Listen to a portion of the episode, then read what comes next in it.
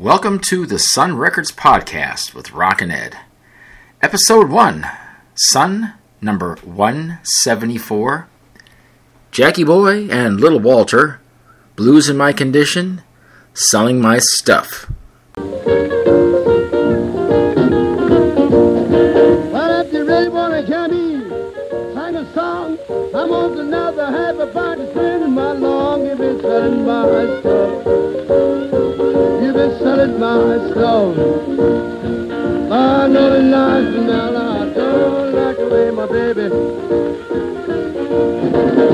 Folks, we're going to start out with number 174 because that's how Sun started with 174.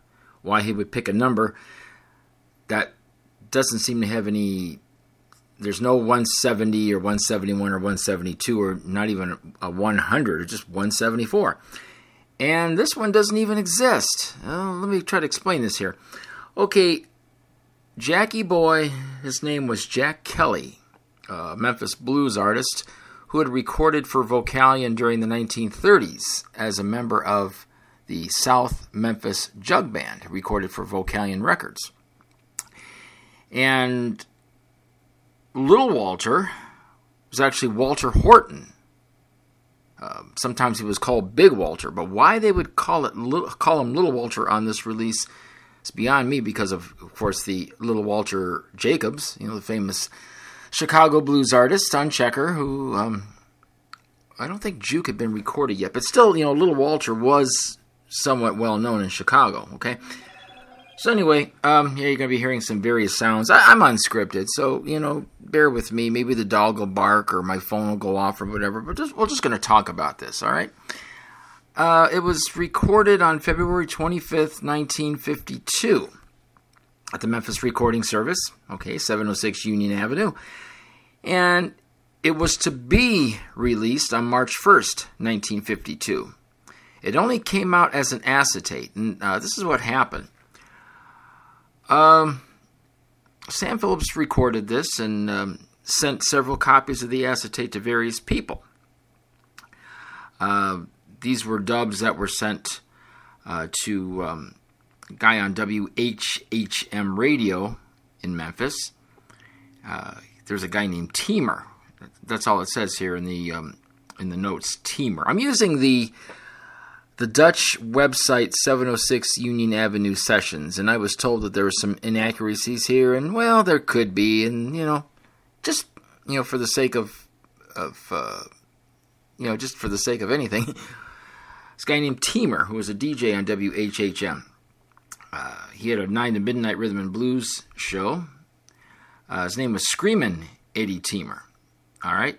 Uh, there was also a dub that was sent to a guy named Jack the Bellboy at KWEM Radio. All right. And then uh, what happened after that? They sent him the masters um, or the uh, the acetate dubs. Uh, the masters on March 10th of 1952 were shipped to the Shaw record plant in Cincinnati. I, I didn't know there was a Shaw uh, plant in Cincinnati. I know that at that particular time, King Records, you know, Sid Nathan owned that uh, pressing plant in his own building, you know, where you could record, uh, you know, upstairs and then go downstairs and have the record mastered and labeled and everything, and then uh, somebody else in the room would. Uh, in another room would, would print up the uh, labels and print the covers and everything and then ship it out the next day or whatever. And then there was the Rite pressing plant in Cincinnati, and that was the one that was owned uh, Carl Burkhart, who uh, was probably uh, best known for putting out dime store versions of popular pop, rhythm and blues, and country hits. You know the um, oh the label that was uh, in Cincinnati. There there were several Queen City and Big Four hits. Um, the label that uh, they put out a lot of uh, you know versions of songs that were uh, covers of the big of the big hits, but um, some of them are pretty good. Okay, but anyway, we're getting back to we're getting off track. I do tend to go off in several different tangents, and so you're just going to have to kind of bear with me here, and hopefully, I won't get too far off base. Uh, this is only my second attempt of doing a podcast. I was doing one uh, called the B sides, turn the record over, and I just kind of ran out of steam. It just didn't catch on to me. And then I got the idea to do this one because of the uh, website and uh, oh, there was a guy on uh, Facebook. Is on uh, I think on Max uh, Max Stevens has the Sun Records Facebook page. Okay, which is which is really really good because Mac is probably one of the experts on Sun Records. Okay, he's he owns the records that exist. Okay, there's I think a couple that he doesn't, but he owns these records. And if you watch his YouTube channel called I Buy Old Records, you'll see he's done several videos of his Sun record collection. Well, he doesn't have this one. And the story was that uh, they were shipped to the Shaw, you know, record uh, plant in Cincinnati, and then he sent some dubs. Uh, Sam Phillips sent some dubs to Rufus Thomas. Okay, because Rufus had his radio show.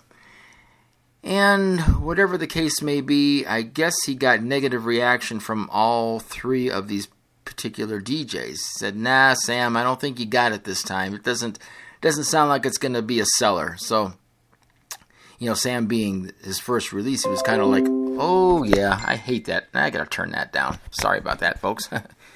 but anyway, um so Sam Phillips decided, "No, I don't think I should release that record. So he doesn't, okay? So what happens is once Sun number 174 uh, is shelved, he calls the pressing plant and says, Folks, nope, don't press this one. I don't want it. Same thing with 176, um, which we'll talk about a little bit later. But then there was 175 by Johnny London, which we are going to talk about in the next episode. So, anyway, we're um, getting back to this, uh, Sun 174 was never officially issued, and the acetates were pretty much lost. Um, there was a guy named Robert Lowers. He found an acetate bearing the label Sun 174. And then another guy, Steve LaVere, found a fragment of the song on another acetate. So piecing those two together, and the complete song is not on either one of them, as far as I know or if it was, uh, the acetate was in such bad shape that they could only uh, use so much of it. So what they did was they uh, tried to clean it up the best they could, and that's what you heard. And I'm going to play you another little snippet of it before we get out of here. Um, the personnel on this, and you know, getting to personnel on records, that's kind of like a jazz thing. You know, I, I can tell you who was on there, but it's you know, it's not like those jazz people that you know they sit around talking about old recordings and well, uh, Bix Beiderbecke was on cornet and Louis Armstrong was on second trumpet and Gene Krupa played drums and you know those jazz people, you know, they get in all that stuff, you know. but anyways, it's, it's, Jack Kelly, as I told you before, uh, and then uh, Walter Horton, known as Big Walter and Little Walter. So if they would have put this record out under Little Walter, they, you know, there definitely would have been some problems with chess because of uh, Little Walter Jacobs. And I always think about that movie, uh, Cadillac Records, which is about 99.9% inaccurate as far as I'm concerned. Okay. Um, you know, it has the character of Little Walter riding in a car and he sees this dilapidated old uh, van or bus or whatever and has little Walter and his jukes and of course he knows it's not little Walter so he gets out of the car and goes which one of you guys? And I'm I'm I don't use you know bad words and so I'm not gonna you know I don't want any any cussing on my uh, podcast because uh, I want kids to hear it. I've got explicit on here but that's only because in case I have to talk about something explicit but not uh, not words I'm not going to be George Carlin here I'm not going to be dropping bombs and things so um, anyways, he said, "What's which one of you guys is little Walter?" Okay, and the guy identifies himself, and then the character pulls out a gun and shoots him point blank. Pop, you know, gets back in the car. It's a shame people using my name like that. anyway, uh, yeah, that's. Um, uh, so, anyways, why would they use Little Walter on a record that uh, you know would belong to another company? So, obviously, the record does not exist, and the other guy playing on this is a legendary Memphis blues guy Joe Hill Louis. Mm-hmm. And Joe Hill Louis recorded for a slew of labels. He's going to be coming up at 178. Just uh, about three releases. Okay. And he recorded for all kinds of different companies during the 1950s. And he was even on the Columbia label. Yes, Joe Hill Louis was on the Evil Red Columbia label in 1949, alongside of Frank Sinatra and Roy Acuff and Gene Autry and Dinah Shore, all those people. Yeah, there was a Joe Hill Louis record on Red Columbia. Mm-hmm. So anyway, uh, Jack Kelly, uh, what became of him? He died uh, quite uh, well shortly after the uh, this attempt. Uh, he died somewhere in late 1953. And uh, some sources said that he died in 1960, but Marion Keisker, I believe, uh, they found what, her notebook of, of all the things that she had uh, written down about the artist and everything. So I think that's where the Dutch website is getting a lot of their information. And she had left Sun in 1957 to join the Air Force, and of course, you know, she later met up with Elvis Presley, and he gave her a hug and a kiss, and he almost got in trouble because what are you doing kissing an officer? And it's yeah, I'm not gonna talk about Elvis right now. Anyway, thank you very much. Okay, um, I'm not I'm not on any kind of meds either. Just I'm just nuts. So anyway, uh, meanwhile back at the ranch where the buffalo roam and the cows make chips, um,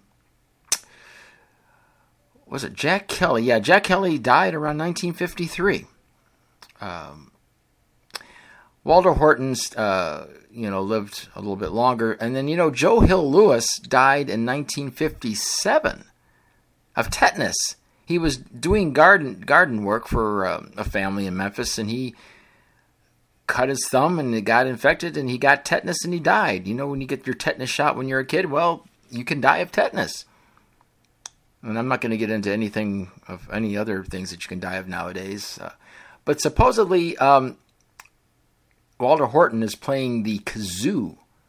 I don't hear any kazoo on, on this side. I don't know if he did on the other side or not because the, the other title does not exist at all. I mean, they, they've not found any uh, any song blues in my condition of um, anything. So any anyway, we just have this little snippet of um, Jackie Boy and Little Walter. So I'm gonna uh, play you um, a little bit more of this, and then um, I'll be back. I know some of these podcasts might take longer, some might take shorter. I don't want to be too long on these.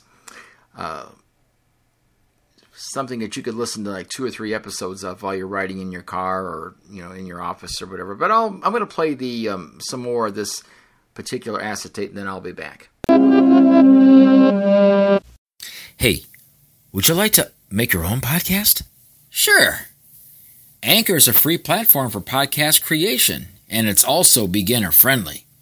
It contains tools that allow users to record and edit audio, arrange it into podcast episodes, publish podcasts to listening platforms, and to even monetize content by collecting listener contributions or adding advertisements into episodes. And it's by Spotify too, so you can listen to it on either Spotify or one of the other podcast hosting sites. Anchor, it's easy. And now, back to our program. I can drop your hook way down in the lake. Catch a catfish, you don't need no bait. You've been selling my stuff. You've been selling my stuff. Well, I know it's not smell. Don't like the way my baby.